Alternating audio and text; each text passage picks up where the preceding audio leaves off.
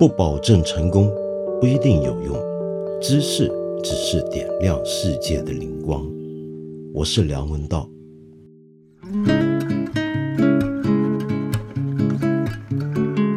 真是不好意思啊，呵 呵上个星期五，呃，我因为自己的行程安排出现了一些问题，所以弄得整天呢就没空做节目。于是又放了大家鸽子，或者叫放飞机吗？我们广东话喜欢讲放飞机，是叫放飞机。上一期节目就没做到，很抱歉，很抱歉。呃，我们今天这个节目啊，既然是个文化节目呢，当然要谈一下最近文化界里面很被关注的一件大事，那必然就是李云迪的涉嫌嫖娼事件。这个事情其实正好就是上星期五我没做节目那一天呢。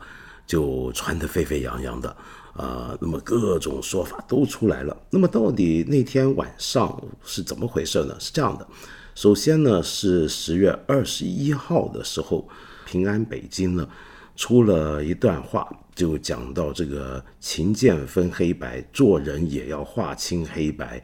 那然后呢就展示了一张钢琴的键盘的照片啊。然后朝阳警方呢就有个平安北京朝阳的一个号，那个号上面呢就出了一个通报，就说到接到朝阳群众举报，有陈某慧涉嫌卖淫，然后有李某迪涉嫌嫖娼等等，然后大家这么一组合起来，那到底是谁涉嫌嫖娼被捕、被举报、被捕呢？那就呼之欲出，那就可能是李云迪了。那么，然后我们接下来事儿大家都知道了，就是各种的割席啊，比如说学校里面本来挂着李云迪的照片，就把它拿下来，然后音乐家协会也开除了他的会员资格，那政协常委当然也没得做了，等等等等。嗯，跟着呢就开始出现一个情况，就有人反过来议论。觉得这事儿是不是有点不妥呢？那么首先呢，就是我已经跟大家讲过好几次的，我心目中的中国最后一位公共知识分子胡锡进先生，就说呢，呃，他犯法了，李云迪。那如果他犯法的话，那自然就要受到法律的惩治，那这个是无话可说的。但是民间各种这样的反应有没有必要扩大成这个样子呢？他就很有保留，认为我们需要保留一个空间。那么，另外呢，比较引人瞩目的还有四川大学的法学院教授韩旭老师，他就直接质疑一点啊，他就说到，呃，官方这样子通报一个涉案嫌疑人的名字，这本身是否依法呢？呃，他就提出，就是其实呃，我们法律依据法律啊，就呃，公安局逮捕了一个犯罪嫌疑人。就随便公开他的私隐、他的姓名，其实可能是于法无依的。那么，另外他还指出呢，就在我国啊，嫖娼这个事情啊，虽然是犯法，但是它是行政违法，而并非刑法，并非干涉刑事案件。那么，但是我们按照处理一般刑事案件的一个无罪推定原则的话，我们都知道。这个事情呢，现在他涉嫌，我们只能用无罪推定，不能一口咬定李云迪就是犯法的。呃，他现在还没有审呢，那其实是可以上诉的。按照行政处罚法呢，就因为这不是刑事案件，就没有所谓上诉不上诉，但是可以行政复议。原则上或者理论上讲，完全李云迪是有可能翻身的，就是说不定真的能够翻过来，就说到其实没有这回事儿，或者说。他是没有违法的，那么现在这种做法是不是等于未审先判定一个涉案的嫌疑人就有罪，然后还要公开他私隐呢？就觉得很有问题。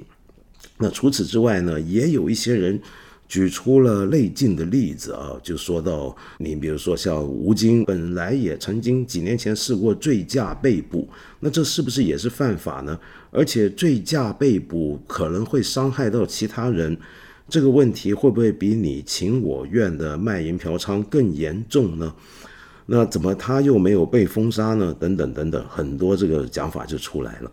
那么我到底怎么看这个事儿啊？首先，让我们先假设，就我同意韩旭教授的讲法，就其实我们大家都忘了一点，李云迪现在是涉嫌违违法，他是涉嫌犯案，但是其实还没有审，还没有审的话。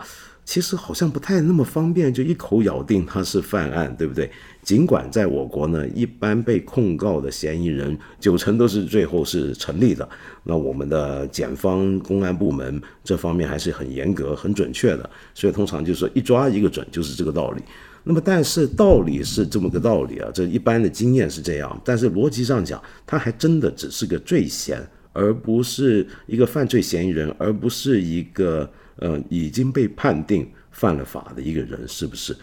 那么，可是回过头来讲啊，就很多人就比较，就是说，他这个事儿，他伤害到其他人了吗？那不是他的自己的私德吗？他自己呃嫖娼，那那是你情我愿，跟比如说你醉驾那种情况不一样啊，没有伤害到其他人啊。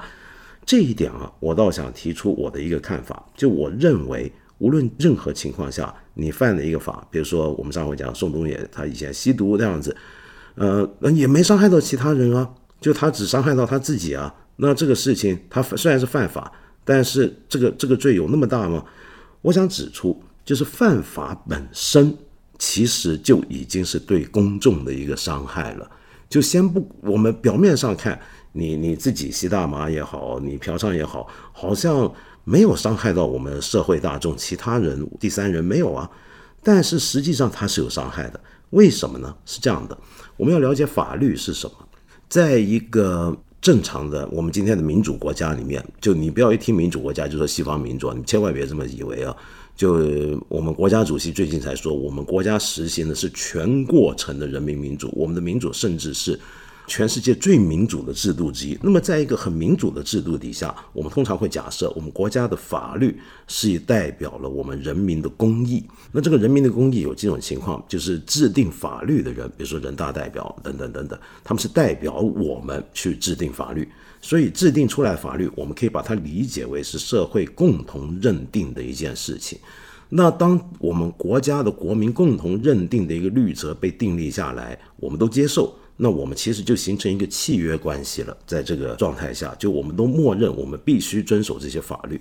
那么，如果有人犯法，表面上看可能这个犯的这个罪行啊，好像找不到一个除了他本人之外的受害者，可是由于他伤害到了这个抽象的法，那这个网啊，就好像被戳破了一个洞了。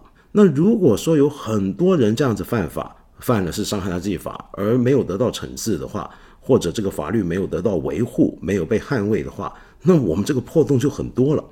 我们或许换一个更容易理解的一个比喻来讲，一个类比，这就好比是结婚。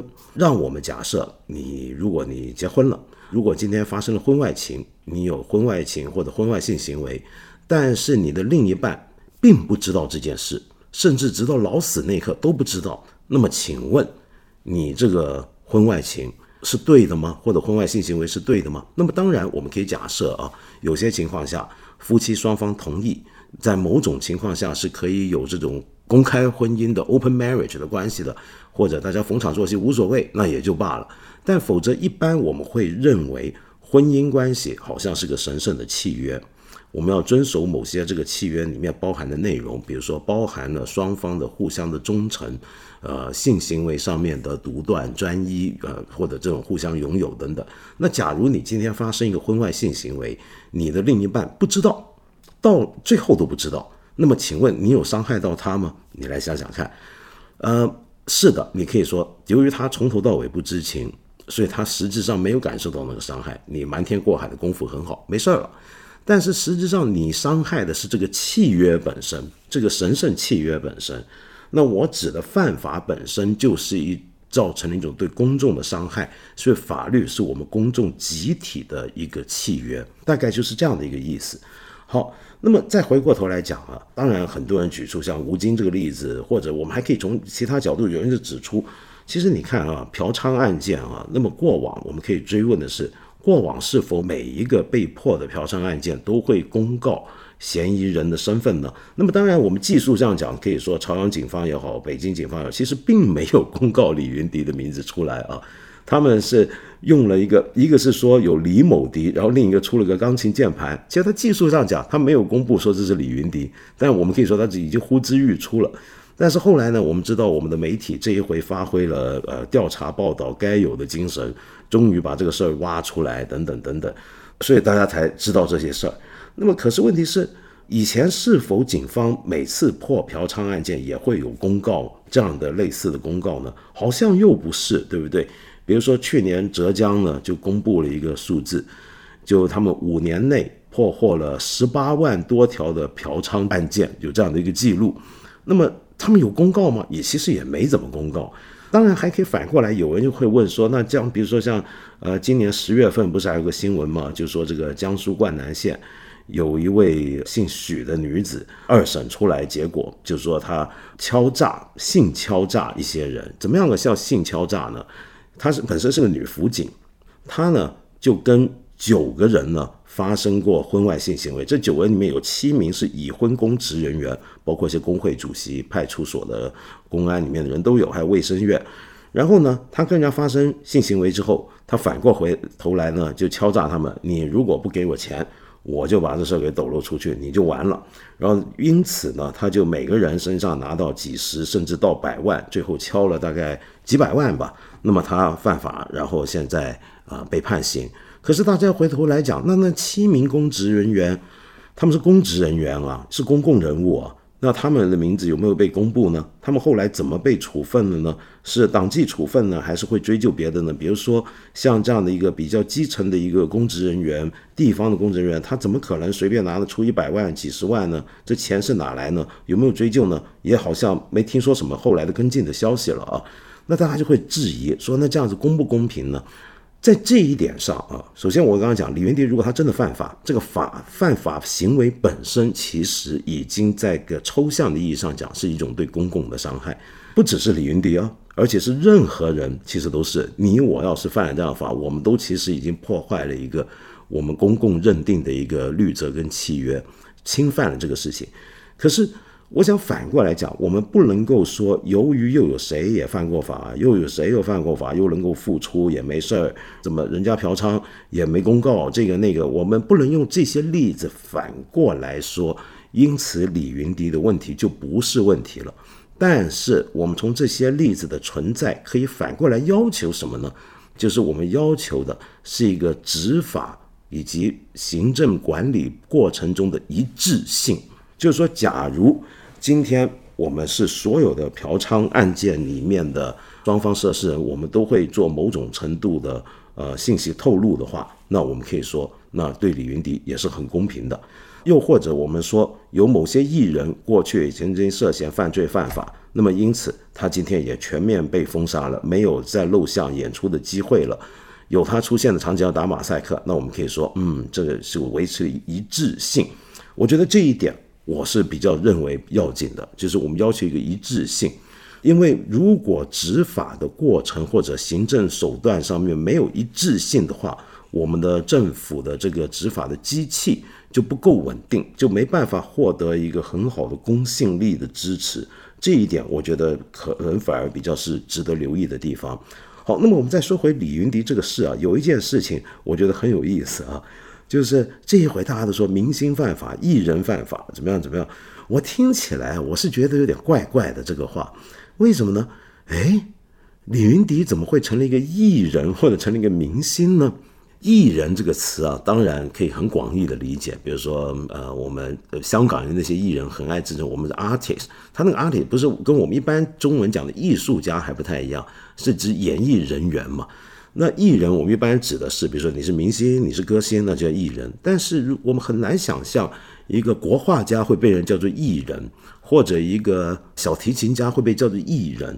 那虽然广义上大家都是艺人，但是李云迪作为一个钢琴家，什么时候成了一个艺人跟明星呢？这就说到我对他的一点可惜啊。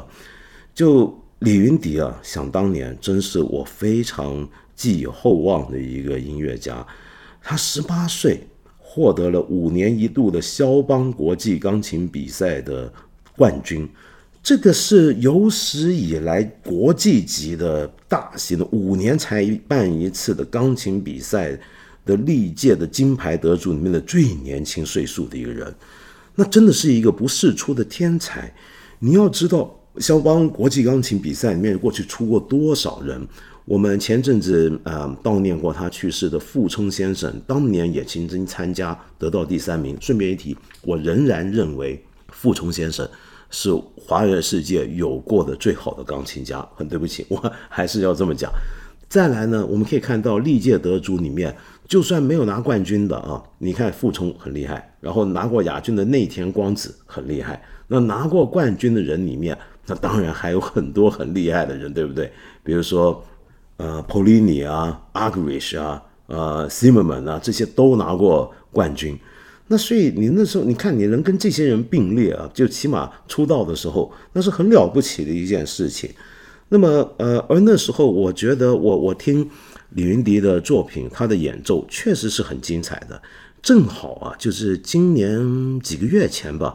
呃，著名的唱片公司迪卡唱片公司 d e c a 他们出了一套肖邦的大师精选，也就是说集集了他们旗下录过肖邦的一些的作品的钢琴家们，精选出每人最有力量的代表作、最好的代表作，然后组成一个肖邦的一个全部作品或者最重要的作品集的参考曲目给大家。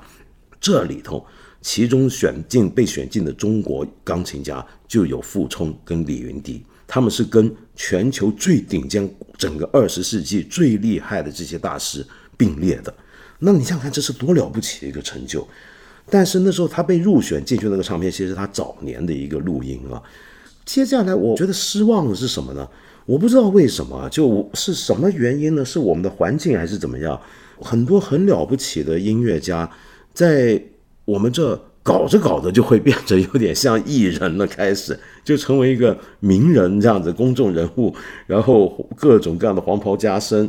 你比如说像二零一二年他在呃李云迪春晚上面跟王力宏的合作，然后等等等等，然后你就觉得，哎，这个路又走的有点怪啊。那当然这不是问题啊。那你看我像我这么一个俗人，怎么会嫌人家一个钢琴家俗了呢？不可能。我的意思是什么呢？就是说。你如果是个钢琴家，你参与很多这样的大众娱乐活动或者公众活动，你想办法用这样的方式去推广大家认识音乐、古典音乐，那是个很功德无量的事情，是个很好的事情。那第二是什么呢？就假如你说我真的还喜欢这一套，我就觉得这个东西很好，甚至自己登台参加娱乐真人秀去唱歌。但你如果真的觉得这个很好，那也没问题。问题在哪呢？问题在于有时候你参加这些活动。会不会影响你原来作为一个钢琴家的表现呢？那当然，你可以说你有取舍，你最后觉得可能你做钢琴家这个事儿可能相对没那么重要了，那是可以的，没这没对错。只是我作为一个音乐爱乐迷，我会有点替你觉得可惜。这就说到二零一五，在我看来一个很让我伤心的一件事是什么事呢？就是当年李云迪被选进去。刚才我说的这个肖邦国际钢琴比赛的评委是其中一位评委，能够在这个比赛当评委，那是多么了不起的一件事情！这是个钢琴界里面的一个呃一个身份地位，你是跟阿格利西这些人一起在做评审，这是很了不起的事儿。可是，在当年的那场比赛里面，李云迪第一次当肖邦国际钢琴比赛他出道的这个大赛的评委，他竟然。中间有几天却缺席了，他没参加。那为什么不参加呢？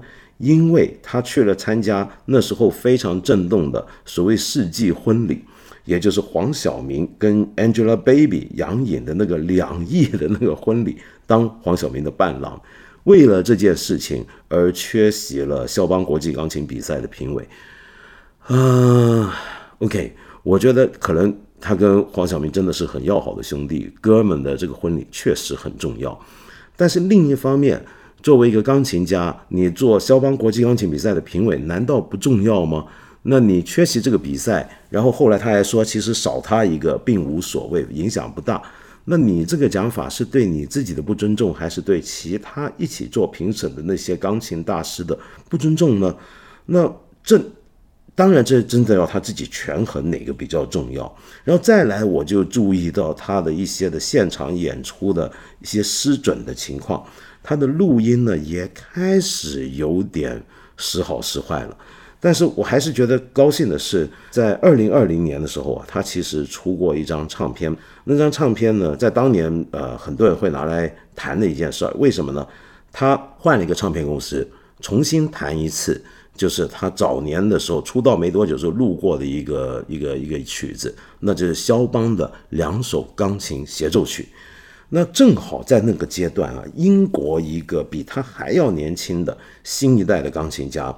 就是 Benjamin Grosvenor，他也出了一模一样的一个曲子，两套两首曲子录音啊，大家就拿来比较。我也两个版本都听了，我的感觉是，其实李云迪还是很厉害，他仍然保持了他的那种抒情性、那种诗意。可是相较之下，当然我觉得他跟 Benjamin Grosvenor 是各有长短啊，各擅胜场。可是问题是。我觉得比较起他十来年前的录音，我会期待更多。我会觉得你十几年前弹成那个样子，你经过十几年的修养磨练，人生阅历的增加，岁数的增加，技巧上你已经完全过关，那完全不用说，技巧太好。可是会不会在一些乐曲的理解跟整体的掌握上，是不是能够有更深刻的东西出来呢？那这一点上，我是有点失望的。坦白说。从我刚才这么这么讲这个线索讲下来，我最后要说，我作为一个乐迷啊，看到他出了这件事情，我会很痛心。他的国内的很多的机会，我觉得都会消失掉。但是另一方面，我也会认为，这说不定是他作为钢琴家生涯中的一次转机。就是说，你看我们国内目前一直到这一刻为止啊，就是据说我们国内的几个音乐的网站上面。他的录音都还在的，还好这个没被封杀，还好还是有人有明白人知道这是两码事儿啊。可见他作为一个钢琴家的生命并没有终止，他可能作为刚才我们讲艺人那个生命现在受到挫折了，他作为一个公众人物享受到的很多荣誉没有了，但是他作为钢琴家这个身份还是在的。而且这一点，就算你今现在国内没办法录音，没办法演出，其实你出国，我觉得是肯定还是有机会的，因为在一般国外，他们不太相对没那么计较一个，而且地位也不一样。我在我们这，他是个公众楷模，在国外他就是个钢琴家，那人家看钢琴家不太管你嫖不嫖妓或者怎么样，除非你说性骚扰、性侵犯，那另当别论。但是你参与过一个性交易，有的国家甚至这个是合法的，那人家就觉得这不是个问题。说不定能够让他走上另一条路啊！那你可能会问了，哎，是吗？难道国外就不在乎这个吗？这就说到一点很有意思的事儿啊！我以前也提过，有个概念叫做艺术家执照，或者叫艺术家豁免权 （artist license）。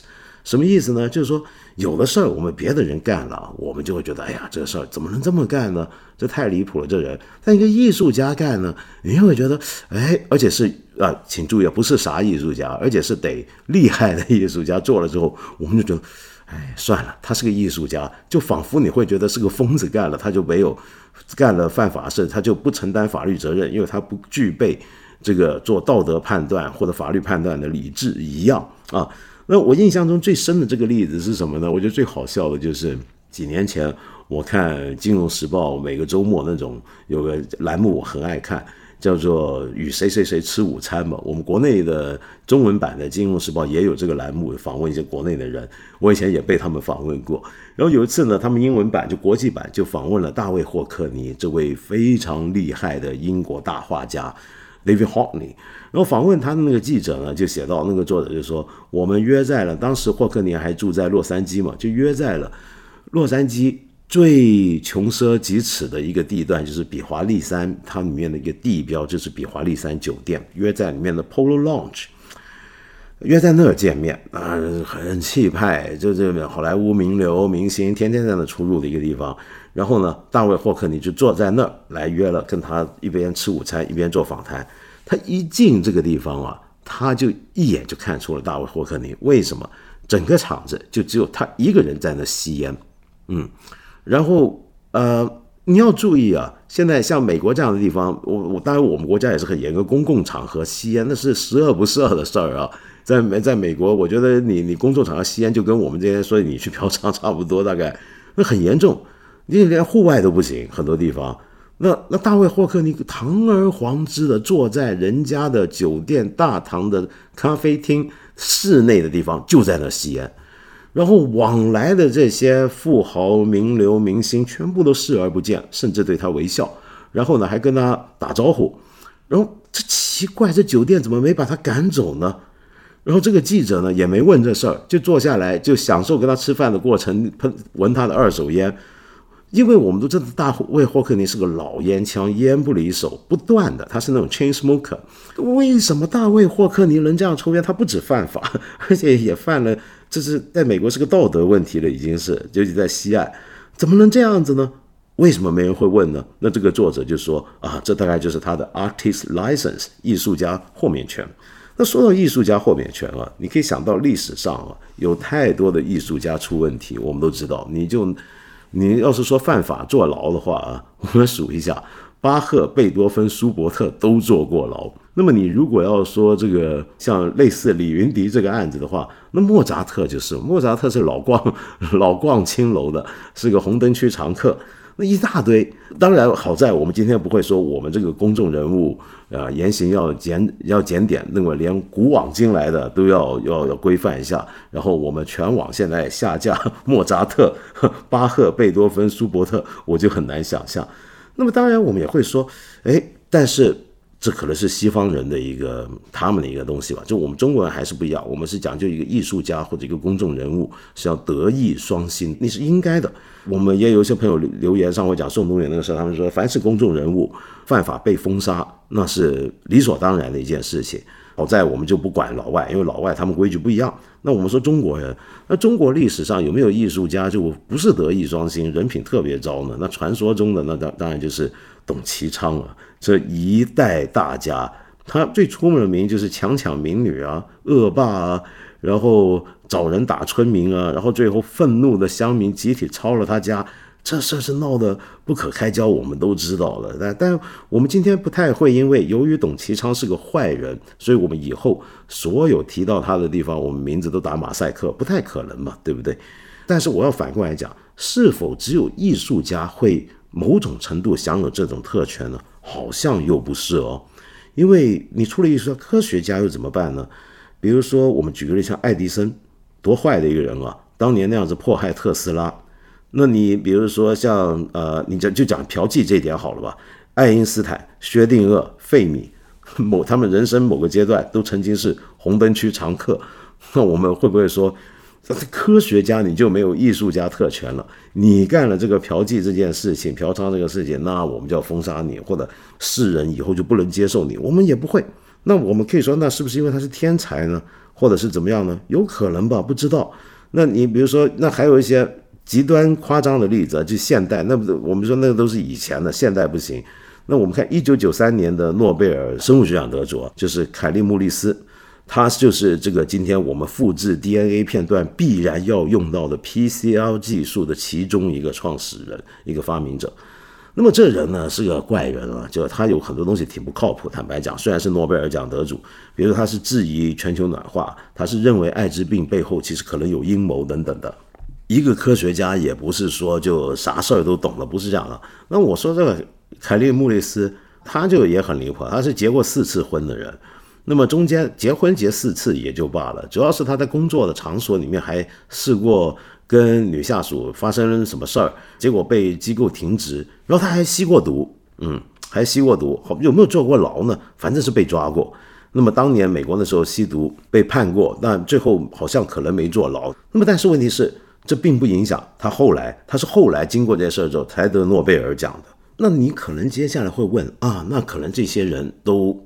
这没办法，人真是太不公平了。就我刚刚说那些人呢，都是一些有特殊身份地位的、有特殊成就的人。你比如像伟大如牛顿，也曾经不择手段的打击莱布尼兹和胡克。那么这些人，哎，算了，我们放他一马吧。他毕竟为人类做出了巨大的贡献。可是怎么说呢？这难道真的就只是因为他们伟大，我们原谅他们，比较容易接受他们的原因吗？好像还不是这样。而我们可以考虑这么一个情况啊，就假设今天有一个钢琴家，呃，在经过李云迪这件事情之后，他觉得原来今天中国人的价值是这样的，那他就开始也出来音乐会，他想办法去开音乐会卖唱片，然后他的标榜就是我是一个不嫖妓的钢琴家，我我我们我很难想象我们大家热捧他，就是因为他不嫖妓。我们我们会捧一个钢琴家，我们会喜欢他，那大家是因为他钢琴弹得好，那么可见跟你嫖不嫖妓这个关系其实并不是那么大啊。今天我仍然当然仍然会听李云迪的演奏，有机会听现场，我也一定还会听他有会去听的。那主要是为什么说他梁文道这人这么坏，他嫖妓耶，他犯法啊？那你还听他？哎，这话怎讲呢？所以这就说到一个很重要的两件事儿了，我们分开讲。我们先说回另一个概念，其实我以前也说过，不妨再重复一遍，就是为什么一个科学家私德很败坏，或者一个学者可能品德很败坏，但我们可能仍然会觉得他的很多的成就啊是瑕不掩瑜的，我们还是会欣赏他。你比如说，我举个例子啊，像你知道一直有个传闻说马克思是有个私生子的。呃，跟他生下这个私生子的呢，是他们家的一个女佣。那这是一个传说，这件事情直到今天都还是个学术史上的一个公案，各种的讲法都有。那我就见到呢，我们国内一些网站上面很多人就替他辩污，就说马克思怎么可能这样呢？你不要动摇我对马克思主义的信仰，我我绝对不相信。就比如说像陈独秀早年在红楼的时候，在老北大的时候嫖妓，也是一个一时有名的公案。那当然，今天也有很多人说，我们党的创始人怎么可能会嫖妓呢？我是这么看啊，这件事儿，就我说，就算他嫖妓了，那又怎么样呢？就假如我今天就算马克思有私生子了。难道我就不读他的书？难道他的书就不重要？难道他的学说就没有巨大的影响力？难道他的理论就没有束缚力？难道他就不伟大了吗？不会的。那么，因此，我从这里要指出的一点是什么呢？就是我们判断世界上面判断价值啊，其实是要分清楚价值领域。这个是当然，你也可以说说西方开始的。就大概在启蒙运动时期开始，逐渐形成一种领域三分的概念。我们看当年康德写三大批判，针对人的理性，针对人的道德判断力，针对人的趣味或者审美的判断力，这样子三部书写出来，其实就有个意思，就是什么呢？就是我们的价值判断，我们的判断的领域也是三分的。哪三分呢？用我们今天最普通。最通俗的大白话讲，那就是真善美。真善美这三个领域是很难混同的。当然，这里面也有很多争论啊。我们先说个粗略的框架。什么叫很难混同呢？就假设今天啊，比如说我们看到一个艺术作品，我们觉得很美。比如说一首诗好了，这首诗诗好美，我们会不会去说，但它不真呢？因为它不写实。因为真相并不是像这首诗所写的，比如说“黄河之水天上来”，你这话什么意思呢？“白发三千丈”，白发怎么可能有三千丈呢？李白，你这不是胡说吗？我们会不会因为它不符合真实而否定掉了这首诗的价值呢？李白的价值呢？不会。我们又比如说像我刚才讲的董其昌的为人啊，就比较有争议。那么，但是我们会不会因此说，因此董其昌的话以及他话论？我们就不能接受呢？不会，因为我们觉得好像无关。这就所谓的真善美这三件事啊是分开的。爱因斯坦并不会因为他嫖妓了，所以他提出的理论是错的，这是两码事儿，这是两个领域的事情，对不对？那所以呢，我们看真善美这三者，我们通常说我们人生追求真善美，意思并不是说我们要一个人。真善美三德俱全，或者是怎么样，而是说这三种领域我们都要追求奋进，但并不表示这三者是完全互通共融的。那么，由于它不能互通共融，因此有些情况下就有一些人在其中一个领域里面有非常特殊的表现，有巨大的成就。我们欣赏的是他在这个领域的成就，但是可能他在另外一些领域、另外两个领域里面，可能表现就很一般。或者是非常不如人意，那这时候我们不太会用他在另外一些不如人意的表现的那个领域里面的恶劣的东西来否定掉他在另一个领域里面的杰出表现，是不是？那么当然啊，像这样的一个区分啊，也还是会有问题的。就我们可以说，比如说，我们说一个音乐家，他创作音乐好就行了，难道这个东西跟他的品德必然有关系吗？不一定的。但是我们还可以提出反例哦。你比如说，最明显的例子就是瓦格纳。瓦格纳这个人是个坏人，这不用多说了。这个私德是很成问题的一个人。他当年，比如说他穷苦的时候啊，有一个比较有钱的人接济他，那这个有钱人呢，就不断的就支持他，那么养着他。然后他呢，就跟这个有钱人的老婆呢也搞上了，就两夫妇呢在各方面呃都支持他了一段时间。而且反正这个人是很有问题的一个人。那但是问题他音乐太好听了，瓦格纳的乐剧太精彩了。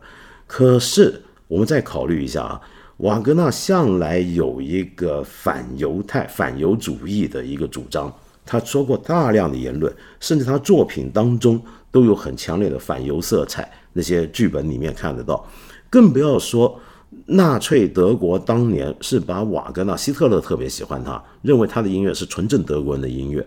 然后纳粹德国曾经就是把他捧到一个国民音乐家的一个地步。那么因此，直到今天，你知道以色列是法律禁止在以色列国土上面演奏瓦格纳的音乐的。那主要就是因为出于这段历史。那么我们可以争论：难道瓦格纳的音乐？就没办法跟他的政治立场分得清楚吗？这是有争论的。为什么呢？我很多年前我做过两次公开演讲，呃，从两个角度来谈这个问题，就谈瓦格纳案例，要去谈一个艺术家的政治立场有没有可能是无法跟他的艺术分割开来的。你比如说瓦格纳，我觉得就是很好的例子。从音乐上讲啊，其实瓦格纳的音乐是具有法西斯主义色彩。或者法西斯主义的美学色彩，当我们讲一个美学叫法西斯主义美学的时候，我们的问题就来了。那请问，这种审美本身会不会有道德问题呢？会不会有政治上的判断的问题呢？这是个很可讨论的一件事情。又比如说，我们要求真，比如说海德格尔，讲到纳粹那个时代最伟大的一个哲学家，那这个大哲学家影响太多人了。那么，但是问题是，他也有一个很强烈的反犹色彩。有一个种族主义倾向，而这些倾向甚至我们可以追溯到他的思想内核当中的。那请问他的哲学，我们还能够去读吗？还能够认真的去研究吗？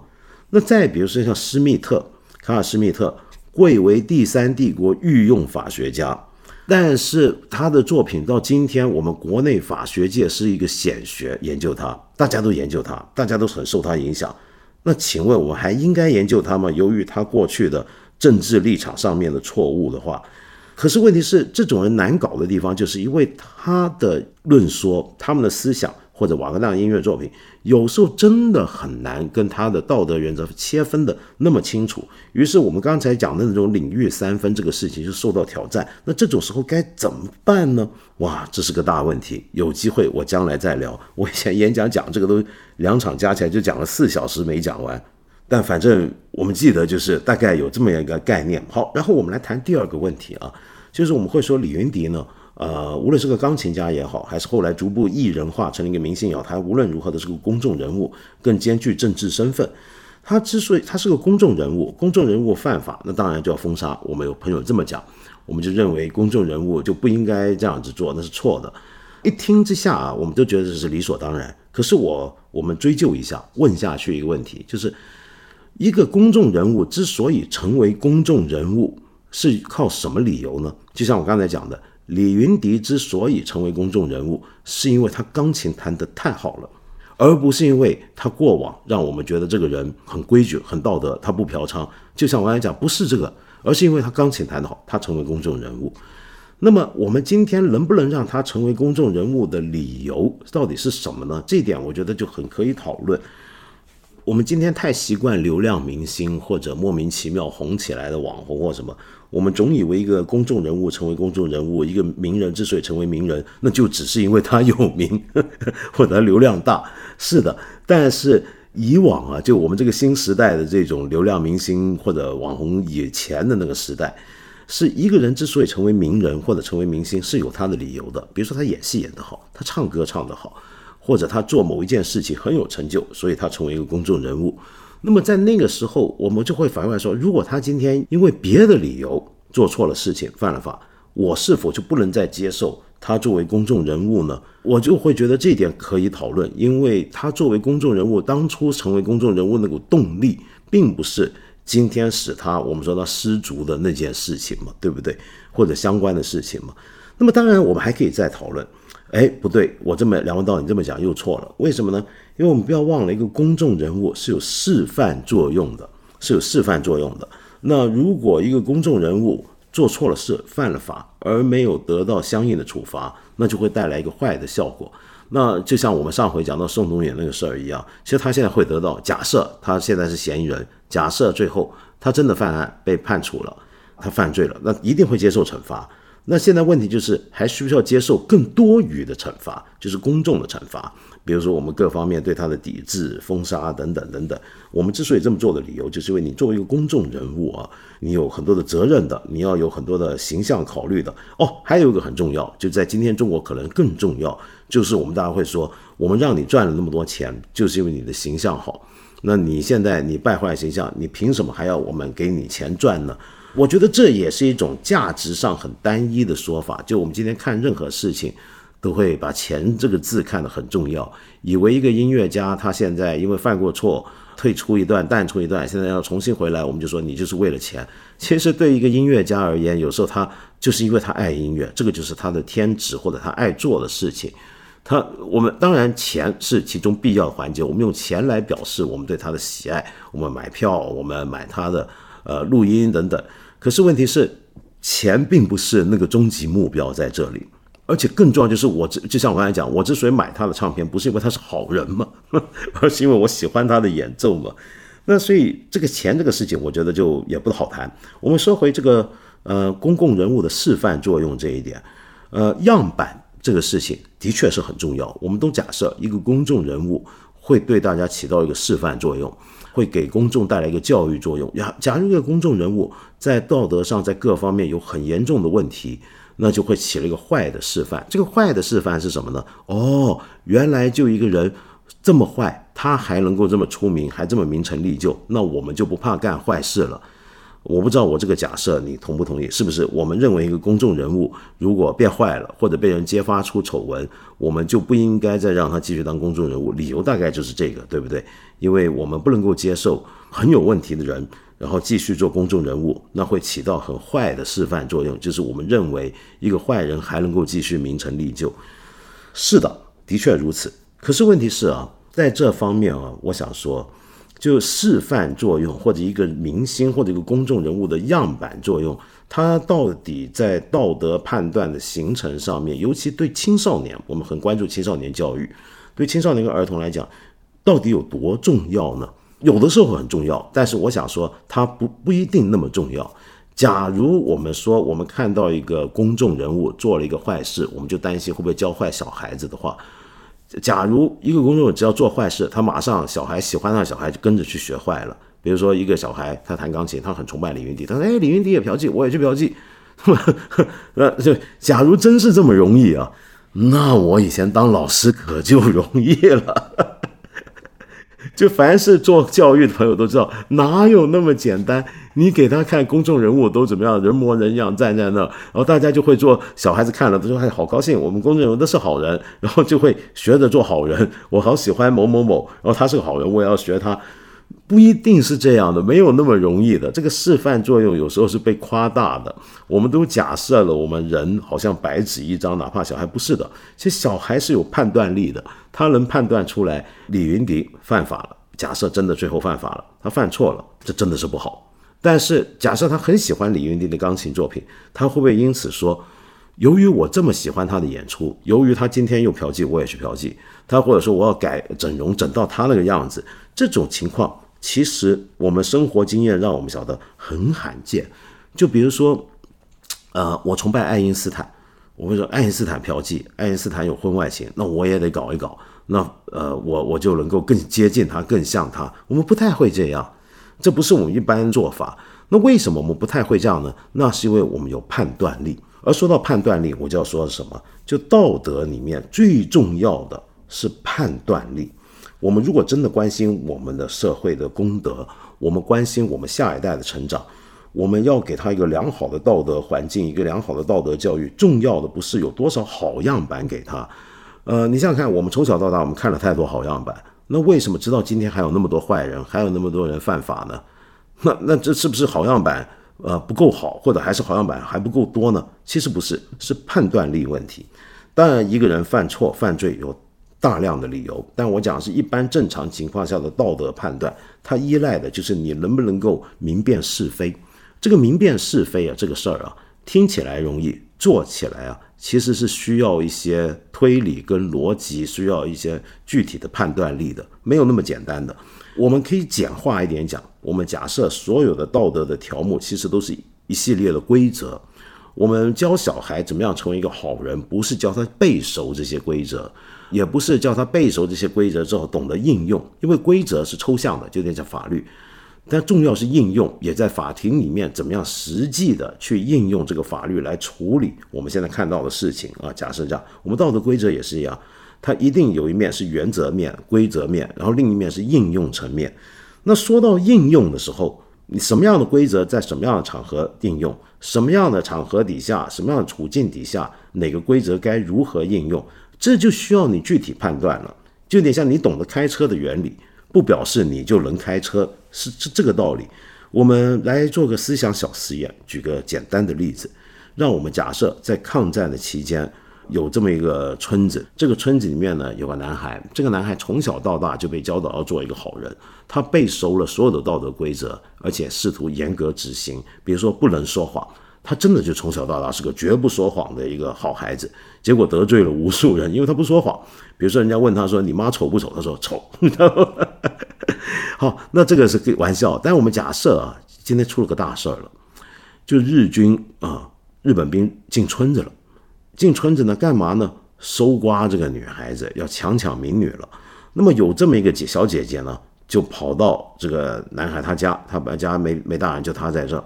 他说：“哎呀，小弟，你你帮我，呃，我躲在你这啊，日本鬼子来了，你你记得就他们来交流之后，你把我现在藏在那个井底下，还藏在哪？你别让他们知道我在这啊。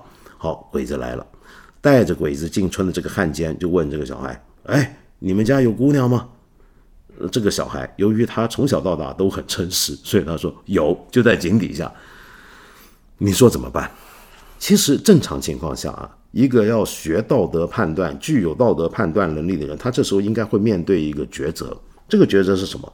我到底应该做一个诚实的人要紧，还是做一个要救人一命的、救人尊严的、救一个人的这个事情要紧呢？你会经历这个抉择。你在这个具体处境，你要懂得哪一个原则具有更高的优先性。而且并不是一个原则永远都有更高的优先性的，就有的时候说不定是反过来的。那你怎么去懂这个判断呢？这就需要你要有很多的思考训练，你的日常生活环境有一个很丰富的道德推理的一个土壤。然后你的身边，你尤其你要感觉到你所信奉的、你所学习的、你跟榜样印在你脑海中的那一连串道德规则呢，是需要你在日常生活中能够实际用得出来而看得到效果的。在这样的环境，在这样的土壤底下，我们有机会啊，使得我们的下一代会变成一个在道德上面比较好的一个人啊。当然，我并不是否定榜样的作用啊。你比如说。正好我们这一期呢，就有一个呃上一期节目呢，就有位朋友留言，那这个朋友呢叫老朽，他的留言很有意思啊，说到小时候呢被金庸影响很深，《射雕英雄传》第三十九回，积累了很久的要快意恩仇的情绪落地之前，裘千仞被众人围攻，辩论善恶，他就说到了，有点像耶稣那个案例，他说哪一位生平没犯过恶行错事的，就请上来动手。在下引颈就戮，皱一皱眉头的也不算好汉。此后呢，一登大师啊，大家全都退下。想想有道理，我们还真的一辈子没人是完人。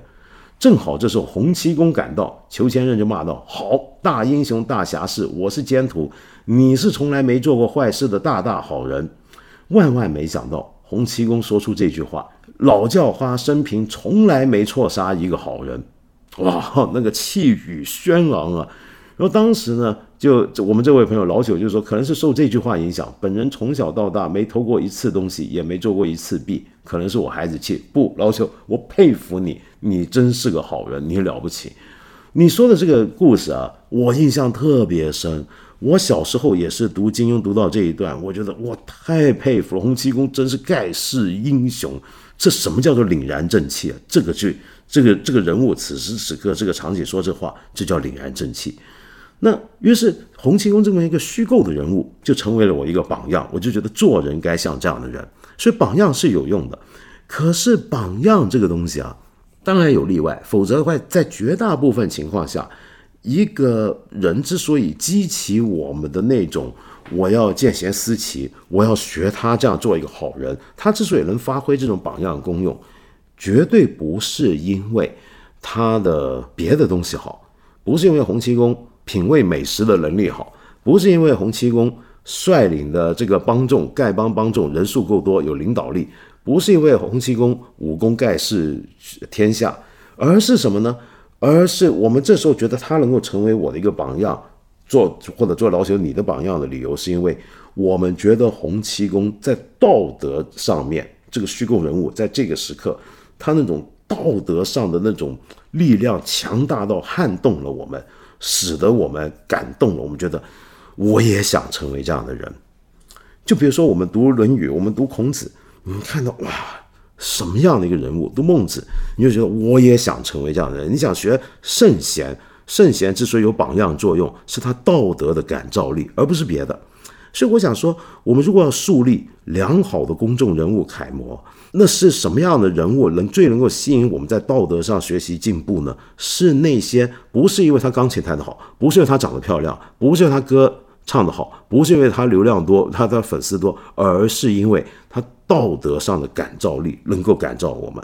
你比如说，我们抗战中殉国的那些将士。他的这种品德上的感召力，使我们觉得我也要像他这样，这真是个佩服他，这样让我们佩服。也就是说，公众人物之中，能够让你觉得要当榜样的，必然是这样的情况。那么反过来讲啊，反过来讲了啊，像一个李云迪这样的人物，或者某某某人物，一个巨商富豪也好，对吧？他假如今天做了一个坏事，我们。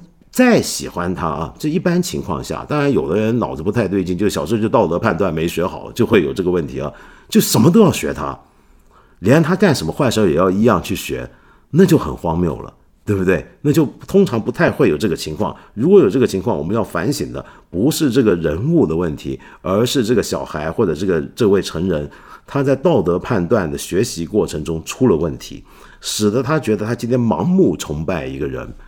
啊，我们反对这种盲目崇拜，但是我想说，是并不表示任何一个公众人物他做了任何一件事情，我们喜欢他的人都必然觉得应该追随，这是极罕见的一种情形。那当然，我们今天比如说我们鼓吹正能量、弘扬道德文化，这是很好的事情。可是问题是，我们不是树立一堆好的讯息、好的样板，我们社会自然会好，不一定的。你比如说，像现在我们前阵子不是我们去年还讲过嘛，现在很好玩。很多这个流行歌曲里面，比如说“给我一支烟”变成“给我一只眼”，因为怕教坏小孩，就歌词里面有有有抽烟，让大家觉得抽烟很好。又或者说，像讲讲到抽烟，像这个呃段奕宏演那个《八角亭迷雾》里面，这不是最近成了一个大家拿来笑吗？把他的抽烟的那个烟给劈掉了，所以他总在做古怪的动作，就两只手不晓得老放嘴上，不晓得干嘛，还喷烟出来，他在干嘛呢？其实他抽烟，不过把那根烟给劈掉。我们把接吻的戏删掉了，把一个女孩子说自己有月经删掉了，然后这么道德下去，说不定有一天我们不能再讲做爱了啊！当然，做爱本来也不好，这个词儿这是西方翻译过来的。那我比如说，我们以后用最生物化的方法讲，就交配啊，那是否表示大家都很纯洁、很道德呢？并不一定的，因为我再讲一遍，重点是你的判断力，你要知道规则，你要有榜样，都很好，但。却到最后的关键是你的判断力，而不是一堆的好的一个美丽新世界一样环境围绕着我们，看什么都好，不一定会让我们变得更好。否则道德就太容易了，道德教育，否则教小孩那就太容易了。我们教过书的人都知道，哪有那么容易？但是最近我发现有些家长大家就不懂事儿啊。最近看到的例子，就有家长去举报，举报什么呢？就先投诉一个出版社，说他们出的书有问题。什么书有问题呢？是《伊索寓言》有问题。为什么呢？因为说《伊索寓言》里面有很多很灰暗的东西，这让小孩看了不好。然后后来这个出版社还真的认真，因为现在被举报很严重嘛，对不对？还认真的写信去解释道歉，说要修正。我说什么？伊索寓言要修正啥呢？那反正说，但这个样还不行，就必然要这个伊索寓言下架，他才开心。那假如我们大家都这样，你以为这个社会会变得更好吗？我 我很怀疑。可是问题是，你一辈子就把你小孩当一个幼稚到无比，他永远不会长大。他永远不会学到任何的判断力。如果一个小孩从小没学好判断，他就因为从来不看这些，那我就觉得他成长将来会出，他很有机会会变好人，反而变坏人，或者一个是不知善恶而做了大量坏事的一个人。哇，今天这集节目讲到这又一个钟头了。我本来啊还准备了好几个我们朋友的留言，我想做一些回应啊，大家聊一聊的。可是呢，哎，这时间还真不够。但听不过我看我找出来些留言挺有意思啊，就一些朋友现在我这个节目将来要要安全点，可以转型往健康养生方向。就很多朋友跟我谈他的疾病问题，我这真没法，但我也很愿意去探讨。既然是大家很关心很重要的事儿的话，那但是我想说这个无论如何，我先挑一点跟今天咱这个可能还有点关系的一件事儿啊，就是一位朋友呢，幺三零头号尾号六四幺八，你说道长你好。我有个零零后的弟弟啊，好喜欢你，从一千零一夜直到八分，而且因为喜欢你，把圆桌派也听完了。但我弟弟整天在家玩游戏，不出去找工作，已经一年多了。家人朋友怎么劝都没用，他都不听，也不知道心里怎么想的。他为人比较内向，有次我气急了，说他，你就你这样整天无所事事，不求进取的人还喜欢道长，还看道长节目，你太给道长丢人了。他听了这句话也是无动于衷。平常看他也不像有什么抑郁症、心理疾病的人，怎么整天就宅在家里不出去工作呢？听说日本有很多这样的年轻人，可我身边就我弟弟这一另类，所以想麻烦道长在节目中劝我弟弟两句。他是零零的，姓张。另外补充一点，我也很喜欢您，特别是一千零一夜，谢谢道长啊，这位张张先生、张朋友、张或者张姐姐啊，呃，你这个你我为什么要先回应您这个呢？这对我来讲太致命了。你再看您弟弟，你觉得他情况很不妙，然后又很喜欢听我的节目、看我的节目，这是不是我榜样错？是不是我我我是我是活该要被封杀的一个人？就是我把你弟弟变成了一个宅男了。我我觉得这样子啊，就我我很难劝他什么，但是我反而想跟您聊，为什么呢？您就一直形容他的状况。你说他不出去找工作，他整天在家玩，然后你们怎么劝都不听，然后你说了一句很关键的话，也不知道他心里是怎么想的。我觉得这句话是重点。我劝他也好，你劝他也好，朋友劝他也好，我们大家劝啊的前提，我觉得还不如啊，先先搞清楚一件事，先搞清楚他心里是怎么想的。我觉得您找个机会跟他好好聊，比如说你们是兄弟或者是姐弟嘛，对不对？那。我觉得两姐弟的其实可以好好聊一聊，就是当然你可能会觉得他比较内向，不容易呃打开心房跟你倾诉心事。那这时候你要反省你自己了，就你作为呃他的姐姐或哥哥，那么为什么你的弟弟不愿意跟你聊心事呢？你要反省你自己，然后你要好好跟他聊一聊，你要先了解他的想法。也许你弟弟是有想法的人，有道理的人，他这么做背后有个理由，还是说他纯粹只是欠缺动力？他为什么欠缺动力？那是怎么回事呢？我然后你也可以看一看，就我们也你说听说日本很多这样年轻人，就我们国内现在很多，比如我们以前谈什么躺平，就有点像这个情况，其实也有不少了。现在你可以要也看一看大家怎么谈这种情况，然后我觉得你要先了解，然后我们才说得上。劝或不劝，对不对？好，可可千万别怨我带坏你弟弟啊。OK，好，我最后呢想给你介绍一首音乐。那今天谈了那么多肖邦，哦，对呀，今年的本来二零二零年是有场肖邦国际钢琴比赛，可是因为疫情啊延后到今年。那今年的冠军得主啊，正好就在李云迪出事儿前几天的时候出来了。那是谁呢？就是哇，这是一位华人，不是中国人，是华人，加拿大华人。他父母是北京出生的，后来去了法国。他刘小雨叫刘小雨，Bruce Liu，他自己是在巴黎出生，后来他们移民加拿大，是第二个华人得到了肖邦国际钢琴比赛的冠军。呃，我在网上看到了他那场演出，哇，很精彩，很精彩，是实至名归的。但是呢，我们就没必要在这再给你听肖邦了。这个你要好好听肖邦，了解肖邦。你去看看理想上有个节目，就是最懂得讲古典音乐的、最多粉丝的焦元溥老师，他有个节目专门就讲肖邦。我觉得你应该去听，他讲的真好。我不放肖邦是因为为什么呢？因为肖邦不够典型，不够坏。就我今天想讲坏人嘛，对不对？所以我想到了另一位钢琴曲目的大师，本身也是大钢琴家，那就是李斯特。李斯特啊。这个当年啊，就他那个地位啊，就跟我们今天的一个艺人明星是，真的是摇滚明星艺人，真的就这样。李斯特当年弹钢琴，因为李斯特长得帅又漂亮，钢琴弹得好，那时候就风靡万千乐迷，尤其女性。传闻啊，他会戴着手套，白手套，这是传闻。我不，我不太觉得弹钢琴的人会戴手套弹琴，反正他戴上手套。他每次弹完之后，他就会台上键键键盘上留下一对白手套，然后底下这边就蜂拥冲上去撕碎他那个那个那个手套，要抢那一小块布都要那么迷他。而这个李斯特呢，也是一个就很有问题的一个人。他十八岁，他教书教人弹钢琴了就已经，然后他教了他自己一个学生，那个学生比他小一岁，就师生恋。然后两个人呢，钢琴课啊也上着上着上到大半夜。那但是呢，没多久呢，少女的爸爸就发现了这个问题。人家是贵族家庭，他他家不家李斯特家境不怎么样，就把他给解雇了，然后把自己女儿就说：“这个女儿你先给送到修道院当个实习修女去，没多久再嫁给一个伯爵吧。”那这个李斯特呢，就从此啊就走上一条路，就是贵族妇女现身，来者不拒。那么你比如说他后来呢，他就在人家的家里面的时候，很流行搞沙龙嘛，文艺沙龙。在那种沙龙呢，很多时候这个主办者都是一些喜好艺术的名媛啊、贵妇啊等等，其中就有一位叫做达古的伯爵夫人，那么在派对上认识了李斯特，哎呦，爱的他不得了，而她又长得很漂亮，那李斯特觉得，哎，哎，这不错，可是这个人家是伯爵夫人，就等于是有夫之妇，那李斯特是照来不误，然后后来这个事儿就搞得很挺臭的，在圈子里面，然后他们两个呢，就干脆。就离开了，就他带着人家老婆就跑到日内瓦，湖光山色，在那过的神仙般的生活。但没多久，李斯特又觉得不行了，觉得这个生活太平淡，很苦闷。那么，于是后来呢，尽管他们两个还是生下孩子啊，对，说起来，李斯特有个女儿叫科西玛，科西玛，这个女儿将来就会跟我们刚才说过大坏人瓦格纳搞绯闻。然后这个李斯特呢，反正。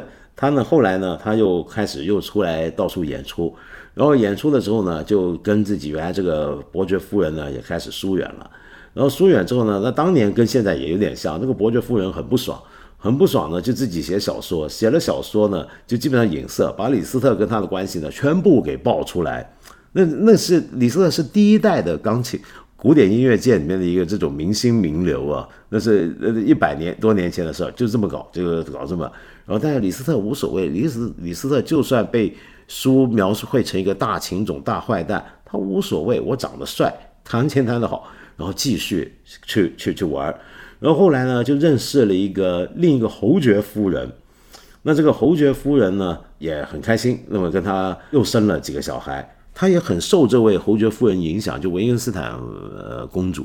他使得李斯特后来的作品更内敛，没有了那种炫技的那种早年那种虽然很漂亮的炫技感觉太强了。那么到了李斯特到五十八岁那年，他又又有又来一次，这回呢是个冒牌伯爵夫人了，其实是冒牌。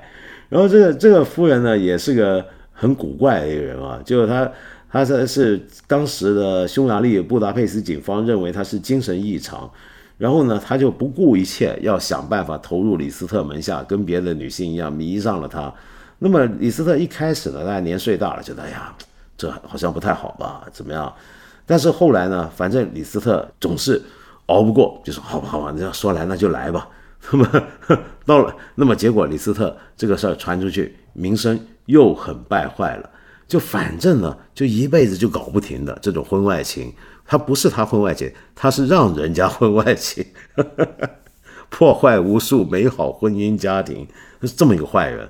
那我们今天听听李斯特的这个大坏人的一首作品，啊，就是在中文翻译非常有名的一首曲子。这个曲子不是典型的李斯特炫技的曲子，但因为它太有名了，而且呃很适合这时候你不是听着睡觉吗？这节目很适合夜间来听。那李云迪、郎朗他们都弹过好几次的，那就是《爱之梦》l i b e s t r a u 呃，第三号 in A flat。